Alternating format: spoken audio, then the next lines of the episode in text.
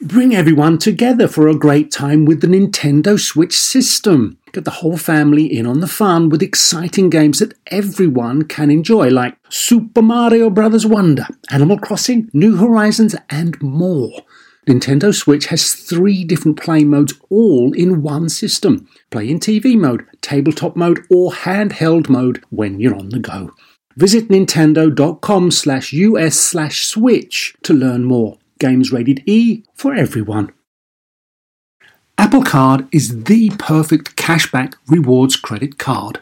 You earn up to 3% daily cash on every purchase every day. That's 3% on your favorite products at Apple, 2% on all other Apple Card with Apple Pay purchases, and 1% on anything you buy with your titanium Apple Card or virtual card number. Visit apple.co slash card calculator to see how much you can earn. Apple Card, issued by Goldman Sachs Bank USA Salt Lake City branch, subject to credit approval. Terms apply. Welcome to Star Talk, your place in the universe where science and pop culture collide. Star Talk begins right now. Welcome back to Star Talk Radio. I'm your host, Neil deGrasse Tyson. I'm an astrophysicist and director of New York City's Hayden Planetarium. The subject this week Spaceward Bound. Or not. And my co host this week is Chuck Nice. Welcome back. And I also have with me in studio Mike Massimino name like that, you have to have been destined for something great. He's a NASA astronaut, veteran of two space shuttle missions, STS-109, that's how they designate these things. STS? STS, I think that stands for Space Transportation System. Can you get less romantic than that? Yeah, I'm, you're going to frickin' space! okay. You would think you would come up with something better than Space something, Transportation System. system. STS-109, that, that was on board Columbia, which we would later lose a couple of years later. That's correct couple of years after that, and STS 125 Atlantis in 2009. Both of those, this is one of the many reasons why Mike Massimino is my man. Both of those missions serviced the Hubble Space Telescope. Sweet. Including the final mission repair for the scope Sweet. that will take it the next five or ten years into the future. Not only that, STS-109 set a record for spacewalk time. In the old days, they were spacewalk just to check it out. Mm-hmm. Now they're spacewalking because they got a mission. They, they're repairing and servicing the Hubble telescope. And he checked in 35 hours and 55 minutes across five spacewalks. Nice. And so this is awesome. And so let me just bring him in to the house. Mike Massimino, welcome to Star Talk Radio. Mike Massimino, astronaut and homeowner, which helps when you're trying to fix stuff in space if yeah. you've had to fix stuff at home. Now, how does that work for you with the wife? It's like, so you can fix the Hubble, but the faucet is still leaking, I see. I hear it all the time, or when someone asks me, oh, you must be good at fixing things at home, I have to turn and see if my wife is there before I answer. yeah. And I was in Houston a few months ago, and we're like, he's giving me a ride to the bar, and I get in the minivan. I'm thinking, Mike, you fly a space shuttle, and at home you drive a minivan? Yeah, that's, that's, that's what I've uh, been relegated to. Is this what has become of the astronaut corps? Well, not, there are a few guys that have held on to Corvettes, but they're not probably as happy as at home as I am with the minivan. Absolutely. So you got to get your priorities straight. You and the just minivan keep is telling fine. yourself that, Mike. what are you driving, Chuck? What are you driving? I'm, I'm driving a Ford Explorer. So I'm worse off than you. Nah, nah. a little, little sportier than a minivan. At least it's a gas guzzler. Come yeah, on, right? got that going that's for it. That's true. So, Mike, yeah. you you were astronaut of the future because you became the first tweeting astronaut. I did, yeah. And that was for STS 125. Right. And NASA made a big uh, publicity uh, bit out of that. And you ended up with 1.3 million Twitter followers. Yeah, a lot of, a lot of people uh, were interested in what we were doing. The best thing about it, though, was that it finally got my kids excited about space. Nice. About what I was doing. Because they were watching, following you on Twitter. Not at all. Because.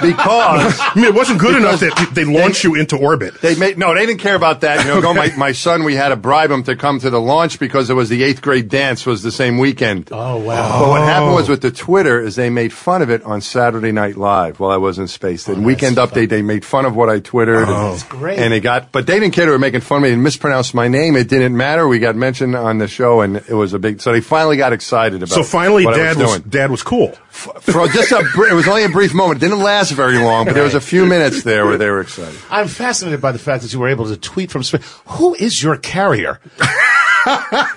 That's So I don't. I don't know. It's, we're a government operation. We're not supposed to endorse any carrier. Oh, okay. Because that's a commercial that I would give you. Yeah, I, I'm not allowed to say. I'll tell you afterwards. Af- After, Yeah. and then I'll whisper to you after when he goes. Right. so listen, uh, so Mike, you've been at the space shuttle program a while. As we know, it has ended. The space shuttle program That's has it. ended, but. Let's let's reflect on it. The space shuttle was designed to carry cargo, essentially. Isn't that right? Yes, car- cargo and people. You got the payload bay, Right. And out of that, out of that came satellites. You'd retrieve right. Mm-hmm. satellites. You'd fix satellites. You became an all-around space doctor for hardware, essentially. That's, that's it. Yeah, it's a good description of it. And so, space shuttle dates back to 1981, if I remember That's correctly. right. 81 was the first flight. We were all quite excited because the uh, the the craft was reusable, and that was at a time when reusability was a big thing. And the very first space shuttle was Enterprise. It didn't go into orbit, but it, it- you, you gave the aerodynamic test on a landing. That's right. It was the very first one, and it's coming here. It's coming here to New York City. right. Now, is the Enterprise the one that they piggybacked on the back of a giant jet? Is that? They put it on the top of a 747, 747, yeah. and released it. And they use that 747. It's called the Shuttle uh, Carrier Aircraft. Okay, just to give you another acronym to A- go a shuttle carrier yes, aircraft. it's a space Rolls- transportation system. rolls off the right tongue, in, right? Yeah. So, and they, they use it to transport, like when we had uh, shuttles landing in uh, Edwards Air Force Base, it has to get back to Florida for a launch. They Oh, put it on top of that same airplane. That's in case it's it's it's snowing in Florida. Something bad's right, happening in Florida. Bad, yeah, bad weather or whatever reason you got to go somewhere. So that's how they transport. Or if when it was getting refurbished, they put it on that that same aircraft, the 747. And so when they did these drop tests, that's what they did. They put the uh, Enterprise on top of the 747. They released it, and it came down and landed. It'd be fun to just be sitting in the cockpit while you're getting a free ride on the 747, eating a sandwich, just enjoying the view. Yeah, that would be all right. You know, just- yeah, that'd see, be just kinda cool. Yeah, that's not Yeah. bad at all. I, I, I would think. Yeah. So, so, Mike, what are some of your most memorable moments? Because obviously, for all of us, there was the Challenger disaster and the Columbia disaster, and these are tragic moments in the history of our space program. But aside from those tragedies, which we all remember, are there other sort of fun things you can just share with us? Yeah, the uh, uh, for, for me being in space, uh, the, the most memorable thing. Mm-hmm. Well, was- I got to ask, did you Yeah, barf? Did you barf first time you went up? Yeah, well, no, no. How many people listen to this show? I, I don't want everyone to know, but yes, I did. Oh, yes, he did. Did He keep did. it quiet? Okay. Did you really? I did on my first on my first trip. I did. My second trip, I didn't. But my first trip to space, I did. Now, does that uh, kind of mess up your visor? Yeah, no, in you, your you never helmet. want to. Yeah. There's Yeah, a what couple rules. You never want to. You never want to throw up into your helmet. Right. Rule one. Yeah, or on your clothes. So uh, what I did is I had an emesis bag, which is a fancy way for saying barf bag.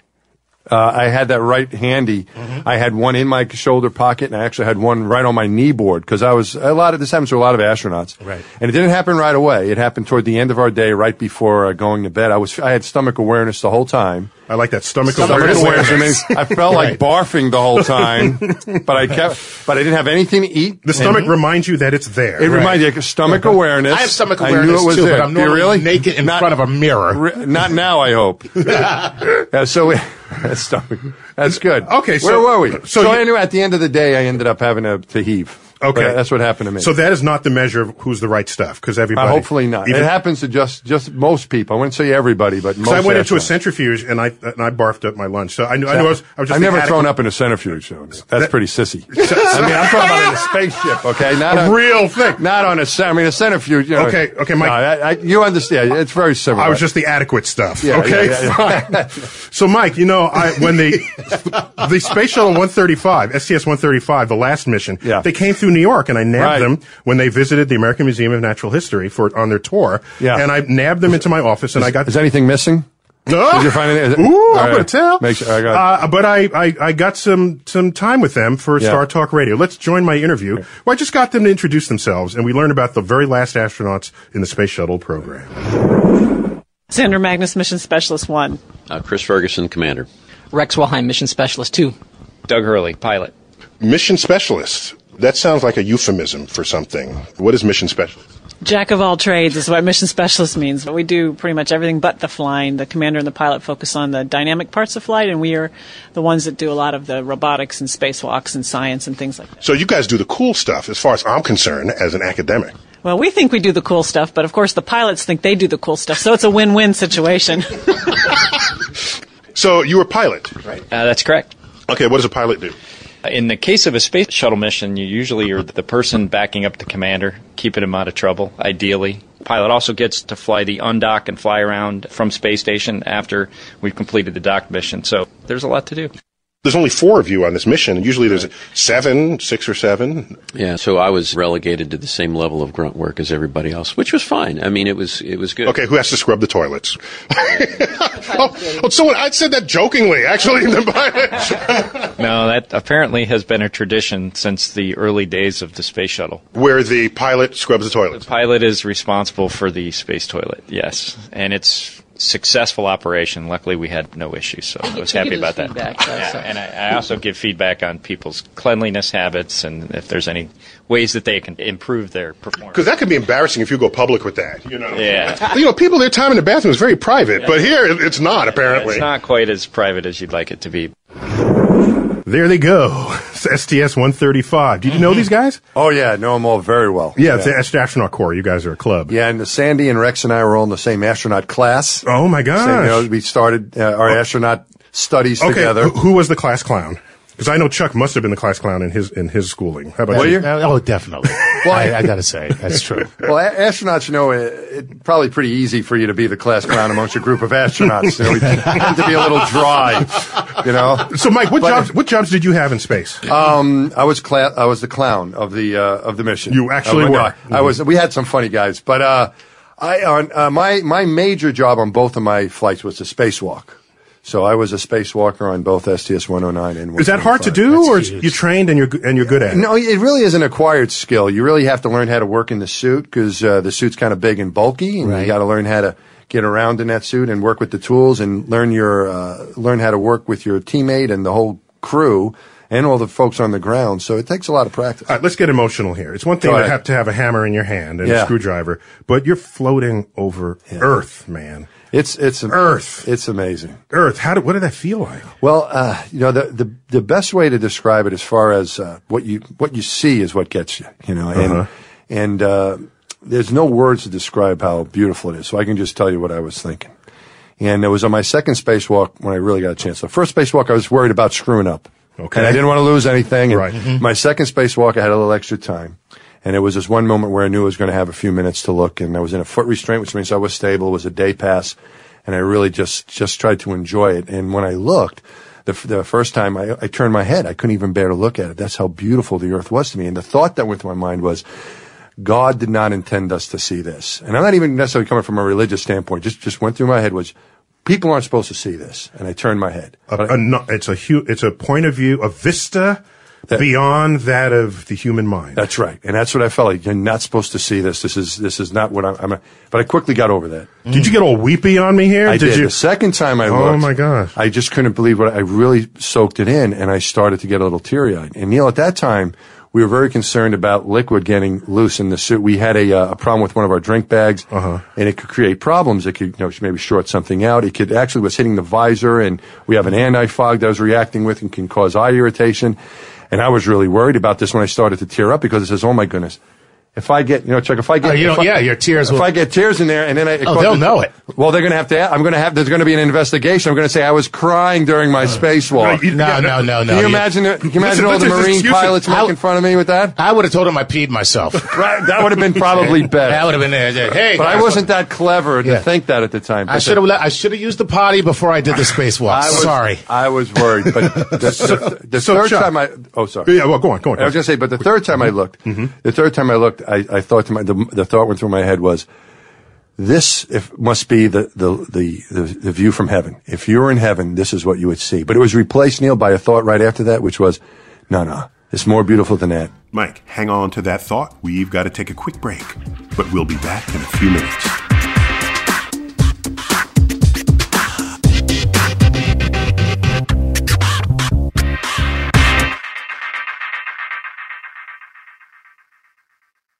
Sleep, grocery shopping, themselves, just a few things working moms seldom have time for. And during tax season, you can add taxes to their list. So for all you working moms, make the easy switch to H&R Block and have an expert make easy work of your taxes. H&R Block guarantees your taxes are 100% accurate and your max refund or your money back. Plus with their no surprise guarantee, you'll always know the price of your tax prep before you begin. You can even have an H&R Block Tax Pro do your taxes in a block office or online from the comfort of your own home.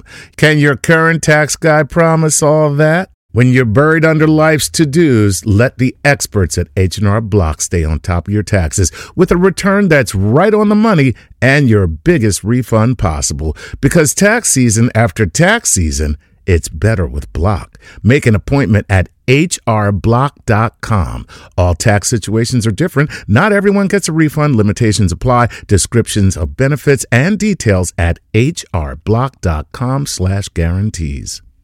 Whether you're a family vacation traveler, business tripper, or long weekend adventurer, Choice Hotels has a stay for any you. And that's good because there are a lot of me's. Choice Hotels has over 7,400 locations and 22 brands, including Comfort Hotels, Radisson Hotels, and Cambria Hotels. Get the best value for your money when you book with Choice Hotels. Cambria Hotels feature locally inspired hotel bars with specialty cocktails and downtown locations in the center of it all. Hey, that's me. Radisson Hotels have flexible workspaces to get the most of your business travel and on site restaurants.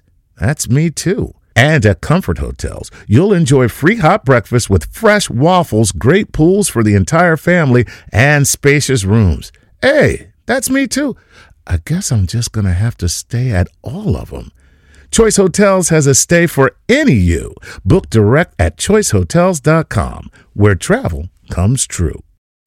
Pulling up to Mickey D's just for drinks? Oh, yeah, that's me. Nothing extra, just perfection and a straw. Coming in hot for the coldest cups on the block. Because there are drinks, then there are drinks from McDonald's. Mix things up with any size lemonade or sweet tea for $1.49. Perfect with our classic fries. Price and participation may vary, cannot be combined with any other offer. Ba da ba ba ba.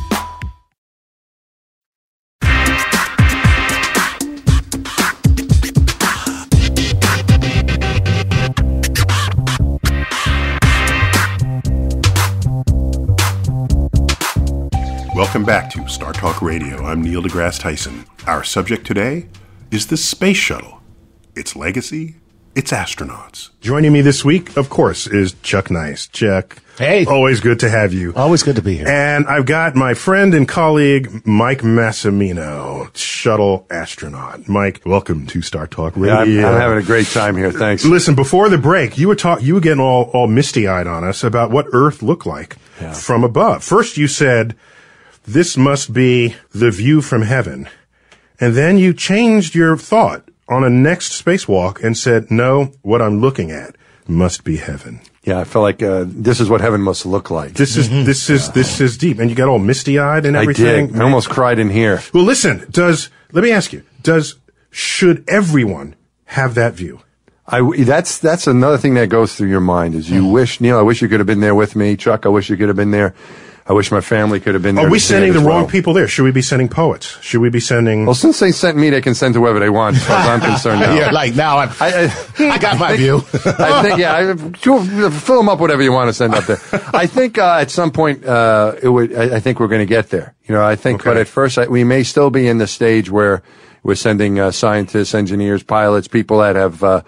More of a scientific purpose, Or but I think you're utilitarian right. purpose. And actually, you know, let's let's think about that again. What I just said because it didn't feel right coming out of my mouth. Yeah, I think we should be sending poets. I think you should send people that can describe it because we're like the representatives of uh, of the planet to go up there, and you know, we're not necessarily the most uh, poetic so, people. So people in touch with the expression of emotion. I think that that would be good people to send Something up there. astronauts Bring it back. do not have a tradition of being. No, right. We can take pictures and uh, in movies of it, but Yeah. you know, explaining what it's like, you know, we can do the best we can. But it, yeah. but, I think we uh, should send Kim Kardashian You think so? and leave her. No, I'm joking. Just joking. So, so Mike, in space, you've been you've been up twice, and you're up there a long time. And you're, you're you're in orbit, moving fast. 17, Oh, yeah. 17,000. It's quick, man. Coast to coast in 11 minutes. In 11 minutes. I timed it with this watch right here. You timed it. Yeah. Okay, so space is, is can't be always comfortable. It's certainly hazardous. Not only the launch and not only the landing, but y- your body is facing risks of death from suffocation, from lost pressure, from radiation, too hot, too cold. And so, are were you afraid of all this? Are you? Well, now I am. I'm glad I didn't speak Yeah. to before my flight. I was about to say, I just, I just, My I- goodness. you just, you just sealed it for me. Yeah, we can send poets. Don't send comics. Who knew it was like that? so when the last Yeah. shuttle crew came through Yeah. the Hayden Planetarium, I asked them about the health consequences of being in space. Let's check out what they said. Don't you get taller when you're in space? Yeah, you do. You get about an inch or inch and a half taller. And Did you guys actually an inch? yeah, yeah, you sure do. You don't. So now you can go on the rides in Disney World. exactly. I can play NBA basketball. That was always in my dream. You know. So how quickly does it take to lose your height? It's very fast. You squish down pretty quickly. As soon as gravity hits you, you stand up. Psh, gravity's pretty a pervasive force. Yeah, I mean, uh, during entry, I mean, you can watch the G meter as we get 0.1, 0.2 Gs, and it's at least on both of my flights, it seemed like the commander and the pilot were always adjusting our seat, you know, bringing it up higher because you were getting compressed. so you had to kind of always raise your seat the whole way in, and uh, and then I think by the time you get 1.5, 1.6 Gs is usually what you experience with a shuttle entry. Uh, you're kind of back to your normal height again. So it only That's- lasted 12 days. That's funny. I'm imagining, you know, while you guys are just coming out of orbit, I see all of your heads through the front window, and as you get lower and lower, you- like, yeah, so you end up raising. yeah, now you just see like your eyebrows at the top. Yep. But we actually have to size our spacesuits for doing spacewalks to make it about an inch of spinal growth. So they actually are taller than uh, when you use them on Earth here. So are they different spacesuits for your spacewalk than whatever else you'd have a spacesuit for? Yes, we wear our launch and entry suits. The orange suit you see us on, that's what we uh, we launch in. When we go out and do a spacewalk, we wear a complete pressure suit that can handle going outside for six or seven hours. So that's weird to grow in space while your bone mass is dropping. Um, yeah, and I'll tell you, the growing and the shrinking doesn't come without a price for some of us. It's kind of a painful process, you know, trying to get to sleep at night when you come back. Some folks' backs will hurt for a little while. So, Mike, you're a big guy. Did you? How much did you shrink when you were in space?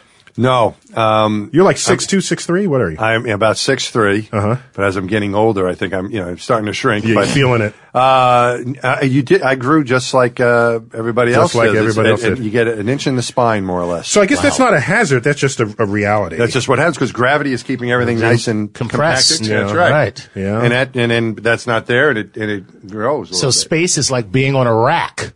Just like stretches you out. That's one way to look at it. Does it feel good? Is the question. It feels it feels a little bit funny at first, like that first night, as uh, as Fergie was describing. You kind of feel like a little discomfort in the back, mm-hmm. but nothing that bad. And uh, Okay, so are there any- by the next day you're feeling fine? Your body adapts all that stuff within Uh, a day, more or less. Are there any positive health effects that you have any memory of? Joy, Joy. happiness. You're a happy guy. Yeah. Ha- well, not all astronauts have been happy, and and Yes, that's true. Really? Oh yeah, like Lisa Nowak. Oh, Oh, that I was after remember she that got st- back. Oh my gosh. That didn't happen in space, though. Bro, But she- yeah, she was on the Earth when that happened. oh, oh Yeah. blame oh, Earth. sure, Maybe blame that's gravity. what it is. It's gravity's fault. That's what it is. she couldn't float around. She missed that extra height, and next thing you know, Well, let me get back to these hazards in space. You're going eight, 17,000 miles an hour sideways, and there's got to be stuff in there that you might hit. That is that is true. There is. So the, the craft could get damaged. The, the Yep. spaceship can get damaged. And so I, I was, I chatted with your, your, your mm-hmm. brethren on that very last shuttle mission. If they could reflect on the, the dangers posed by these micrometeoroids. Let's see what they had to say. what we try to do is photo document the exterior of the space station for micrometeorite debris hits and then other just wellness of the station. So, cause if it's an actual full up meteorite, you wouldn't have to look hard. No, that would probably leave a dent or two, a couple scratches on the So, outside. so how big is a micrometeorite? Very small. Sandy, in fact, took a lot of the pictures. Uh, I don't know whether we've seen any results. Let me find out from Sandy. So you were running the camera while you were observing damage to the space station. Yeah, we had like a 400 millimeter lens and then an 80 to 200 millimeter lens, and just trying to map the station out as much as we want. But you know, something as small as a dust particle can do some damage at 17,500 miles per hour. And so that's typically what we see are those kind of small little hits. If you get something the size of a dime or a quarter, you're in bigger trouble. And is there any repair mechanism that you guys have available up there if the body of the, the craft is punctured? Yeah, we have on the inside some stuff called duct seal that's sort of like modeling clay that you can put over, and there's a couple of. All I can think of is the guy at the dike. Where the, You're not far off, actually. And there's a couple of like small metallic seals, depending upon the geometry, you know, what the curvature is, that we may be able to affix it to. Now, I saw a mission to Mars. They ran into a meteor stream and the craft got punctured, and they had some kind of epoxy looking goopy stuff that they put into the hole. And you're describing something that's also kind of hole filling, but it's the same idea, I yeah. guess. Yeah, you really just want to block the hole so that the air stays in where you need it. So, you guys more susceptible during a meteor shower? Yeah, there can be. There's times where they look at the possibilities of, especially when we do spacewalks. If we do spacewalks and there's a large chance of more damage, obviously you're more at risk when you're out in a spacewalk. So, you want to stay indoors when that happens? Try to stay indoors before it starts. Go out after it's over. You know, watch the show from the inside. That's got to be fun watching meteors below you. I mean, that's got to that's got to be a little. You can see them once in a while. They're going. It is a really strange sight seeing them underneath you going into the earth. You're on top of the shooting stars, basically, right. They're going by us. We just can't see them, unfortunately. What at the point they're going by you, Yes, you can't see them. right, but then then they enter them. the atmosphere. They're rendered a glow. You say, "Woo, that was a Didn't close Ron one." get a picture of one just recently? Yeah. a current station crew member who we got to spend some time with when we were there got a great picture of one, although I haven't seen it yet, but I heard it's awesome. So, in fact, since they're not self-luminous, you can't see these as they go by you. No, they're traveling very fast too. So you're probably lucky you can't see them. You can see what the damage they do when you're Lucky you can't see them. My ostrich here. Okay. Where's he sticking his head when danger comes? when you're out there when you're out there doing a spacewalk, you can see evidence of them because the space station's got probably dozens or more of micrometeorite hits. You can see them on the handrails, and you can see them in certain areas of the space station. Before you do a spacewalk, they say, "Okay, watch out for here, here, here, here, here, and here," and you're like, "Now, how am I going to remember all that?" But it is very dangerous when you got gloves on. If you come across one of these micrometeorite hits on the outside of the station, uh, you can cut your gloves. Because it's no longer smooth at that point. Yep. Right. I have a real world example. My first flight, we Which was uh, STS 115, and we didn't find this out, of course, until after we landed. But we had a uh, 10th inch diameter hole the inside of the payload bay door. And uh, you would think that all these micrometeoroids are truly galactic in nature. And this, when they did a, a mass spectrometer analysis of the residue that was left, it was a part of a printed circuit board. Whoa. Whose circuit board was that? I would bet it had a Chinese signature on it, but that, From the satellite that they took out a few there's, years there's a lot of man-made generated orbital debris out there, and it's a real hazard, and it's something we really are going to have to keep a close eye on in the future. I thought that satellite was several hundred miles higher than you guys. Or is it just if you blow it apart, pieces go They're everywhere? all they're all in different orbits, and those orbits will generally cross a shuttle or space station orbit at one time. Okay, so you're an unwitting vacuum cleaner of space debris, given the cross section that the space station has to all of this. That's one way to put it, yeah. You just hope that the piece is too small. You know, we can detect large pieces, usually about 10 square centimeters in radar cross section. We'll track from the ground. And the space station is protected for anything that's less than about a centimeter. The space shuttle is a little more vulnerable, but that 1 to 10 centimeters out there, that range is a little tough. Those are the station killers that are flying around out there. Can the space station maneuver in ways that, like, fighter jets do to avoid. They have an imaginary box of several hundred miles. Wait, don't say that NASA has anything imaginary, okay? Give me a different word So than that. there, there's a box they draw around to protect the space station with So a volume. a volume. Mhm. So if it looks like something's coming into that volume, they can boost the station out of the way of the potential trajectory. So there's a whole group that keeps track of those kind of things.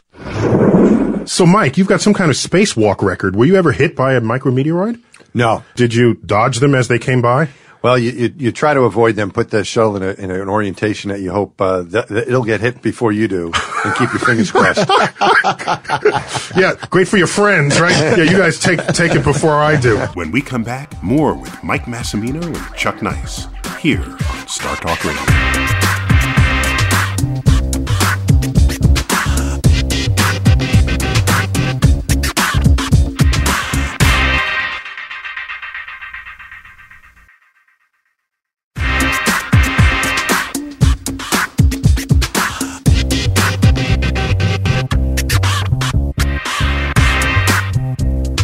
You're back on Star Talk Radio. I'm your host, Neil deGrasse Tyson. With me, astronaut extraordinaire Mike Massimino. Two space shuttle missions, each of which in the service of the Hubble Space Telescope. The second of which was the last servicing mission. Star Talk Radio, you can find us on the web, startalkradio.net. On Facebook, just like us. Easy to find us, Star Talk Radio. Not only that, Star Talk Radio tweets. Did you know that? I did know Guess what that. its Twitter handle is? Uh, Star, Star Talk, Talk Radio. Radio. and Mike, you you tweet as well. You're uh, Master Mike or something? Astro Mike. Astro Mike. Astro Mike. Master Mike. Master I want to Mike. get away with that one. My family would squash that immediately. Yeah, it's Astro Mike.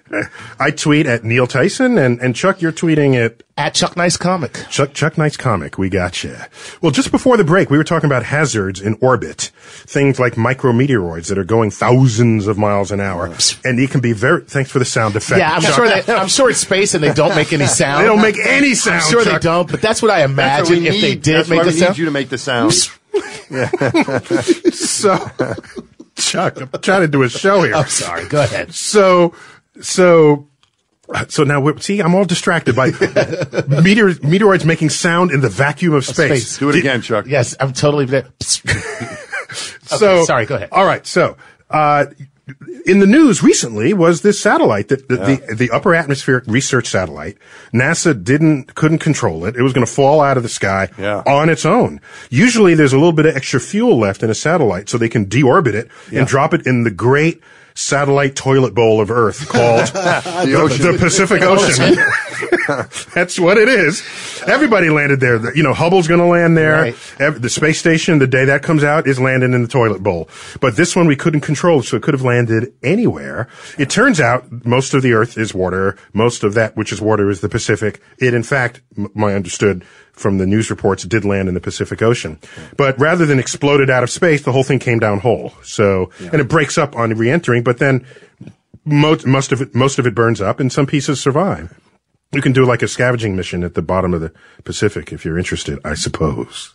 But let me ask you, what's the, what's the future of astronauts in space? How, how big is the astronaut corps now? We're down uh, to about uh, oh about sixty or so. Uh, Down from astronauts. what? At, what was it at its peak? I, you know, I think at the peak was a few years ago. It was uh, it was about 140 U.S. U.S. astronauts. Of course, so- and we have astronauts from around the world now, but that's the U.S. number. oh, you mean others who are in the NASA program who represent so- other countries? Right. You know, those from uh, Japan, uh, Europe. Because they don't have their own manned programs, but Well, we they do. they do, but they, some it depends. Uh, the Japanese have been training with us as uh, in our astronaut classes. The Europeans have done that from time to time. They also have their own training center in Europe, but we all kind of participate together. All right, I just learned that NASA put out a new call for astronauts. What what are Yeah. they? What are they? What What are they going to do? Besi- Help we me need- with this we need question someone here. to get our space coffee made.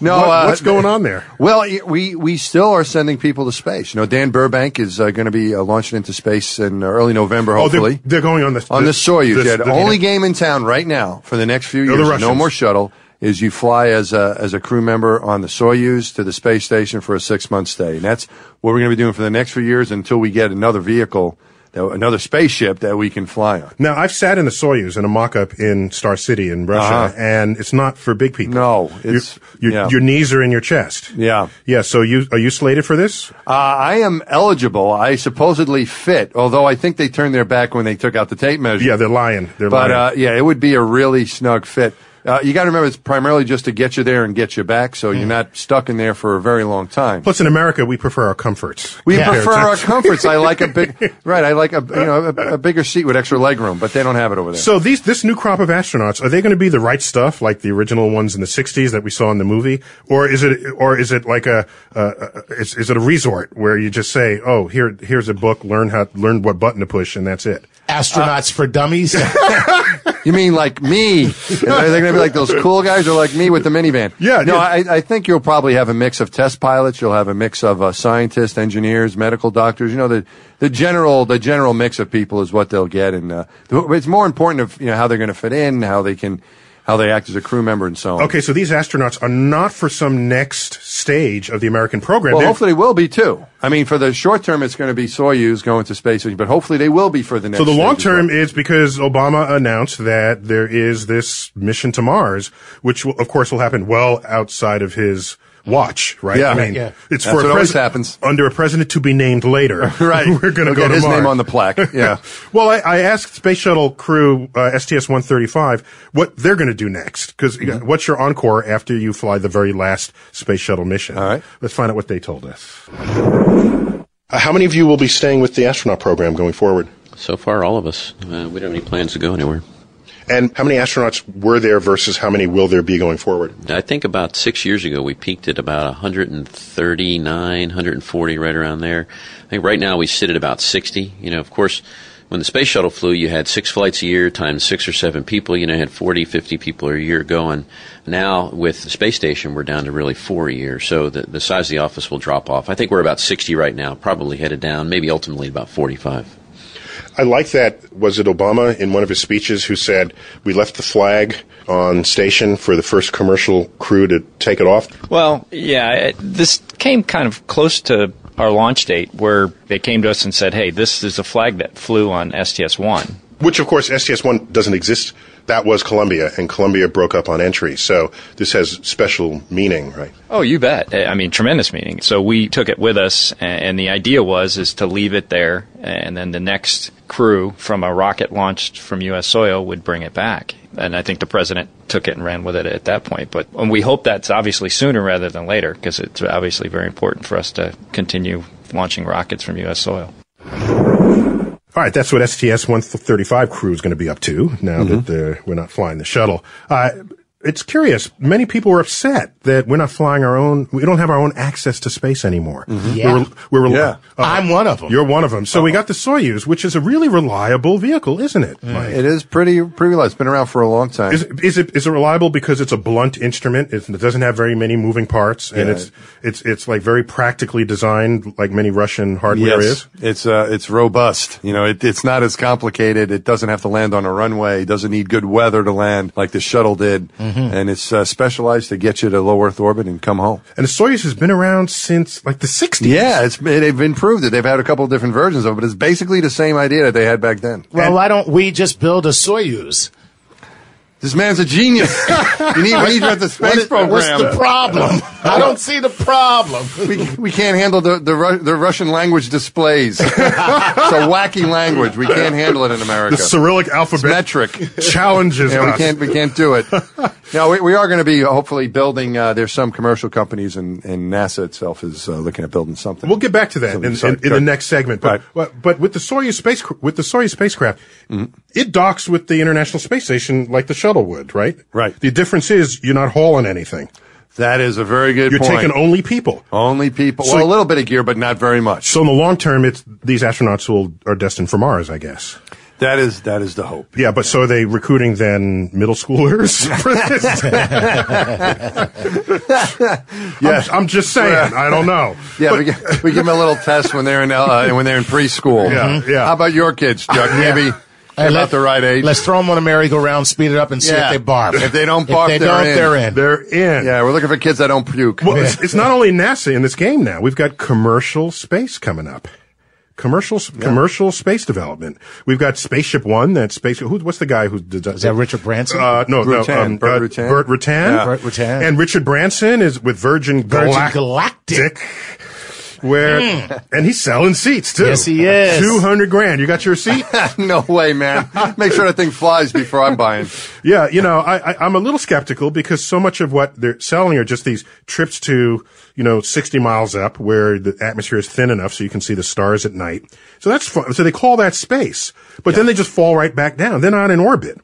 And they, they want you to think that first we just go up and down. Next we go into orbit. That's a completely that's different. A big, that's a big yeah. difference. That's You're a right. really big difference. Yeah. One of them you need heat shields on re-entering. Yeah. The other one you just fall back. Yeah. With some wings and a parachute. Ah. Sounds like a ripoff. I'm sorry, but it does. Uh, you know, I, so I mean, I, I applaud the effort because it reminds yeah. me of the old days right. when there were awards for uh, uh, for advances in aviation you know, Lindbergh didn't just fly to be the first across the ocean. The man picked up some money yeah. for, for, having done that. And the Ansari X Prize right. is spe- specifically conceived to stimulate entrepreneurship in your garage.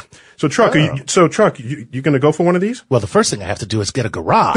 you know, these garage stories. I, I always grew up in the city. It's like I could never be the garage guy. Exactly. I'm here in New York. they would kick me out. No, Mike, you grew up. Uh, where'd you grow up, Mike? Long Island. Did you have Franklin a garage? Square. Yes, we had a garage. He had a garage, yeah, ladies and did. gentlemen. Eligible for the Ansari. There you go.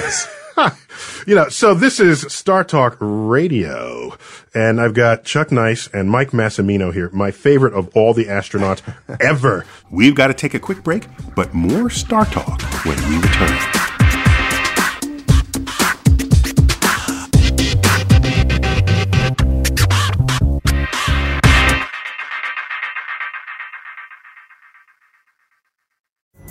Pulling up to Mickey D's just for drinks? Oh, yeah, that's me. Nothing extra, just perfection and a straw. Coming in hot for the coldest cups on the block. Because there are drinks, then there are drinks from McDonald's. Mix things up with any size lemonade or sweet tea for $1.49. Perfect with our classic fries. Price and participation may vary, cannot be combined with any other offer. Ba da ba ba ba. In a fast paced world, every day brings new challenges and new opportunities. At Strayer University, we know a thing or two about getting and staying ahead of change. For over 130 years, we've been providing students like you with innovative tools and customized support. So you can find your way forward and always keep striving. Visit strayer.edu to learn more. Strayer University is certified to operate in Virginia by SCHEV and has many campuses, including at 2121 15th Street North in Arlington, Virginia. Sometimes it takes a different approach to help you unlock your true potential. With Capella University's game changing FlexPath learning format, you gain relevant skills you can apply to your career right away. Earn your degree from an accredited university and be confident in the quality of your education. Imagine your future differently at capella.edu. Capella University is accredited by the Higher Learning Commission. Learn more at capella.edu slash accreditation.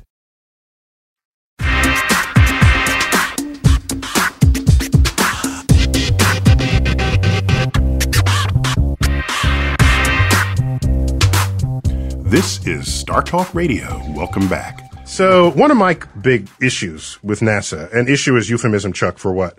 Problem. Real problem with Mhm. NASA is they're telling you you're going into space, yet you're no farther above Earth's surface than the distance from New York to Boston. Yeah. A couple of hundred miles up. It's in a tough direction to get to. It, it's a tough direction, Yeah. but that for me, that's not going places. Right. That's boldly going where hundreds have gone before. Yeah. So what I really want to know is the energy that, or the urge that any of us have to leave low Earth orbit and go to Mars. Let me get to my last clip with STS-135, the crew, the last ones to fly the shuttle, and I just want to get a sense of them, of, of their, their, their feelings for being in low Earth orbit mm-hmm. and how soon they want to get out. Let's check it out. Well, I watched Neil Armstrong walk on the moon when I was a seven year old, and I thought it was the neatest thing in the world. That's how I got involved in all this. You know, at, at an early age, you never admitted it to many people you wanted to be an astronaut because everybody knows what happens when you say you want to be an astronaut. They tease you. But I wanted to do it. But when the space shuttle came along, I was happy to do that. That's worked too. Yeah, how about you? Oh yeah, actually, I had dreams of going to Mars when I was younger. I think that'd be kind of fun to go step on another planet and be part of that group. But as I entered the Corps, I realized I was probably not yet quite of the right generation. That'll be another generation behind that does that. everything was written in the 60s. Oh, we're on the moon in 1969? Mars by 1985. yeah. Yep, didn't quite work out that way. yeah, it seems to be a mismatch between dreams, politics, and money.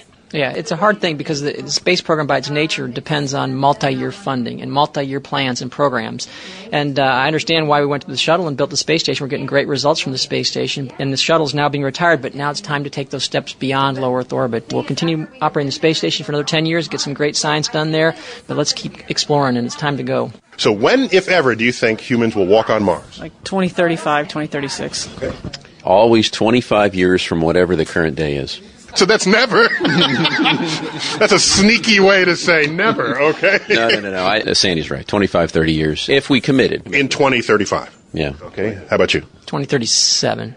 Is this the price is right?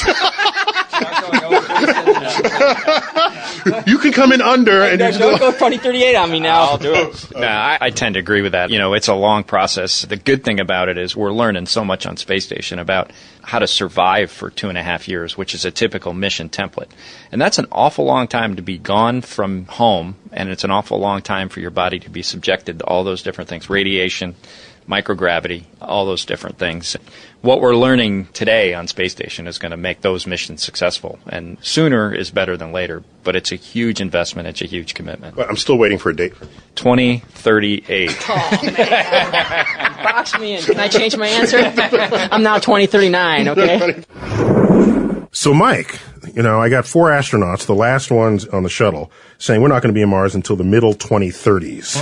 Hmm. Are you, you, you, you're with that? You think that's what's That's, real? That's probably uh, probably realistic, but I, I would hope we get there a little bit sooner. One of my concerns is that in President Obama's speech, where he talked about the next phase of space exploration, phasing out the shuttle, which was put into play by Bush, Mm-hmm. Right. but people forget that. But yeah, Bush, no, it was. Bush said, "Let's phase out the shuttle, but Right. phase in the next thing." Yeah. And the next thing is supposedly going to Mars. It's, but, but it included under the Bush plan a, a trip to the moon. Yeah. To remind ourselves, among other reasons, that we can still leave low Earth orbit. Right. Obama said, "Hey, we've been to the moon, Done Let's- that. been there, done that. Let's Old go hat. to let's go to Mars." But I worry if Yeah. the next time we leave low Earth orbit, it's a three-year mission to Yeah. Mars. I'm, I don't trust us that we can uh, figure out how to do that. It's a long way away. It's like you know when you those, when you send your kids out on their bicycle for the first time by themselves, you don't say. Uh, go, go next to El. Paso, Right, You, know, you, you say, you know, go around the corner to grandma or whatever, and, Right. or go to the store and come back. You know, and that's kind. of, You know, the the moon. I think actually, my, I, I think it's one of the reasons it's there. I know you probably have a scientific reason, but I think one of the reasons it's there, it's it's it's supposedly, I think, our playground. No, and I think it'd be nice for us to go there, a short little distance. There's a famous quote in the go. space community circles. They said, "If God wanted us to have a space program, He would have given us a moon." I don't understand that. I didn't know either. I just said, ooh. I I you don't get it either. I have no idea Yeah, what it's, that means. it's deep. It's deeper than your, your normal. Yeah, thinking I'm. Yeah. You, got to think that one through. Yeah. Uh, so He did give us a moon.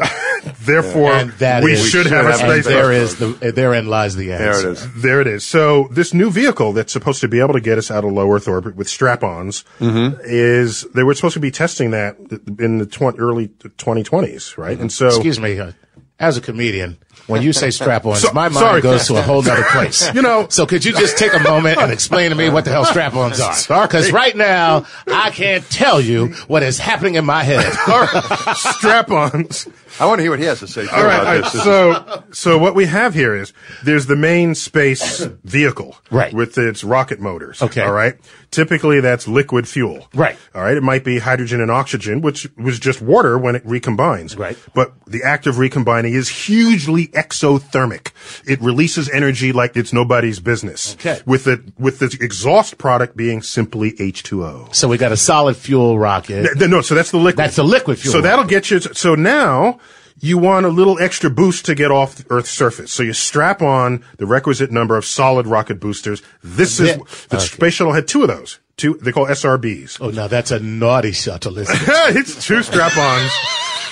And so there's a whole controversy about whether the new ship should have the strap-ons or not. Okay. Congress got in, and I, I'm, I'm agnostic with regard to what's going to get you off Earth's surface. Okay. Just get me the hell Just off. get Earth. off the surface, and then we're good. The good, th- the, the the the flexibility about the strap-ons is that if you want to go farther, you put on a few more.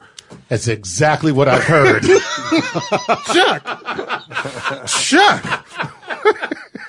So, so, Mike, how old are you going to be in 2035? You're going to be old. Oh, I didn't know there was going to be any math involved here. I will be in thirty in twenty thirty five. I'll be uh, sixty two, I guess. 62. Yeah. Well, they've gone up older than that. You know, Yeah. John Glenn Yeah. went up. And he came back. That that man had the right stuff. Yeah, he you sure know. did. What was he like? Ninety when they one hundred and two when they sent him up. he, he was he was like eighty, I think. But He was, yeah, he was, he was, he was an old seventy eight, I think, something like that. yeah, yeah, was, yeah, yeah, That was good. He was a tough guy, though. He's a Marine, nice guy. oh yeah, Marine. Yeah, Yeah. and you're you're just an engineer. I'm just an engineer, man. I don't know what how, what I'll be doing at that age. What I'd like to also is send astronauts to an asteroid. One of these might have our name on it, Uh-huh. and I want to know characterize them so I can deflect them out of our way. I love that. I think I saw that movie. Oh, I love it though. calling Bruce Willis. We've got to wrap up the show, but of course, I want to thank my guests. And as always, I want to bid you to keep looking up.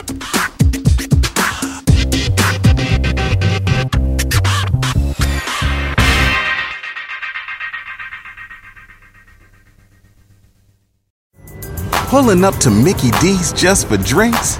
Oh, yeah, that's me. Nothing extra, just perfection and a straw. Coming in hot for the coldest cups on the block.